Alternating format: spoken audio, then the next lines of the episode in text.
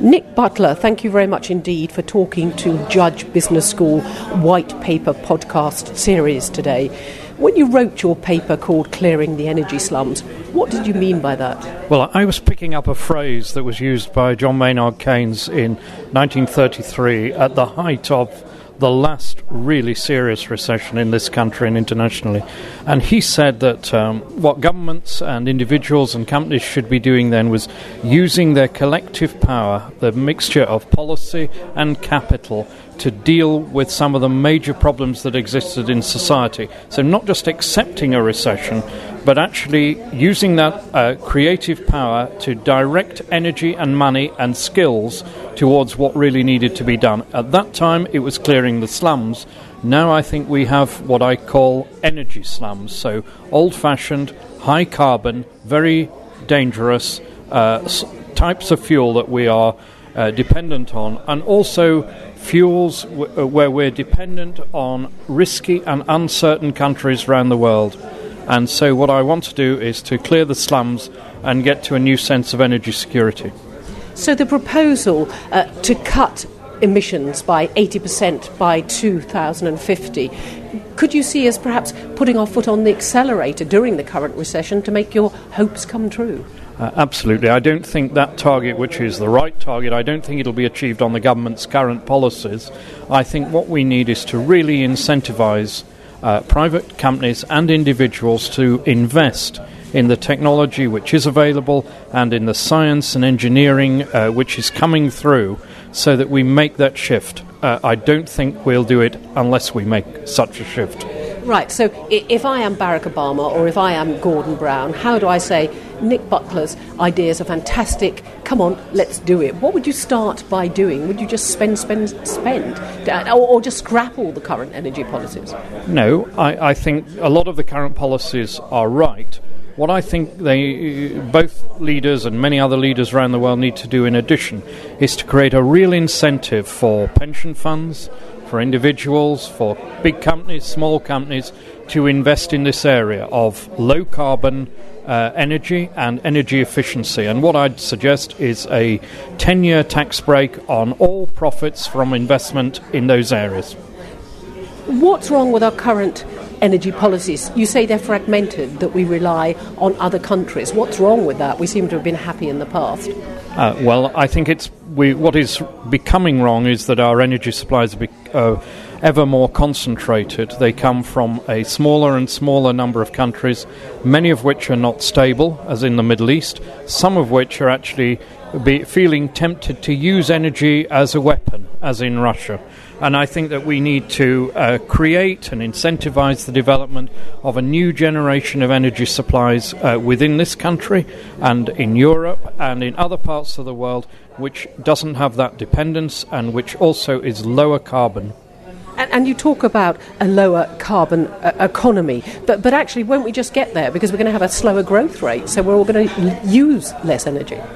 We'll have uh, we're having something of a recession this year and perhaps into next year, uh, but the economy worldwide will pick up again. I mean, we're not going to go to zero growth worldwide this year. Uh, we certainly won't in 2010, and I think that by uh, the turn of the decade at 2012, we'll be back to uh, global growth rates of 4, 5, 6%, and that creates new energy demand. Population is growing by 10,000 an hour. That drives up uh, well, that's worldwide, that drives up energy demand. And the challenge is to meet that energy demand with new low carbon sources of supply and with technology which improves the efficiency with which energy is used. You're talking about improving the finish efficiency with which energy is used, but it's also true, isn't it, that renewables and wind power they take far too long. You know, we've got to rely on the nuclear energies. I, I support uh, nuclear energy. I think it's right that we're going back to it in this country. It's been neglected for too long. Wind uh, is perfectly viable now, and people are developing more. I hope it's developed in the right places without damaging the natural environment. Solar power is probably not the right thing for the UK. It's better in other countries uh, where the sun shines a bit more. There are lots of different things that we could do, but let's just focus on energy efficiency. If you look across the world, the UK in terms of energy per unit of GDP is about 30% less efficient than Japan. That is using current technology. So we could get a 30% gain, a 30% reduction in costs for businesses and households for every consumer if we applied the technology that already exists. And we need the incentives to do that.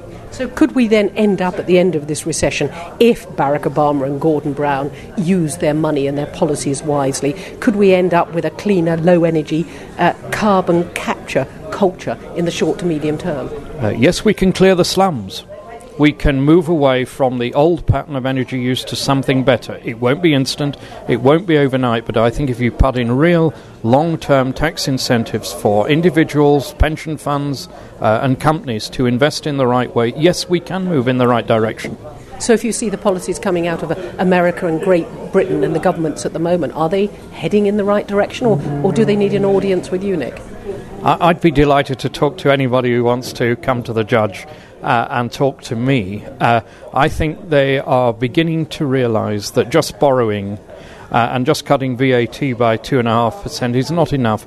You need, and this is where I go back to Keynes, big steps that encourage individuals and companies to use their own money and to use it for very creative and socially positive purposes.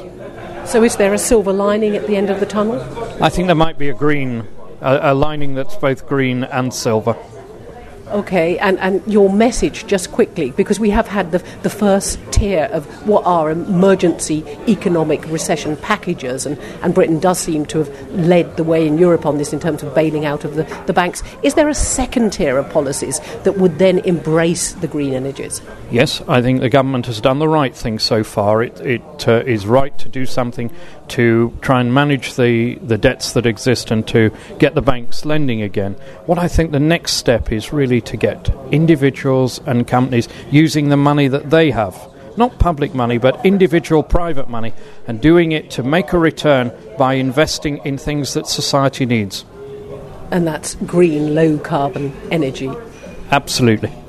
Okay, thank you very much indeed for talking to Judge White Paper podcast series today, Nick. Thank you very much.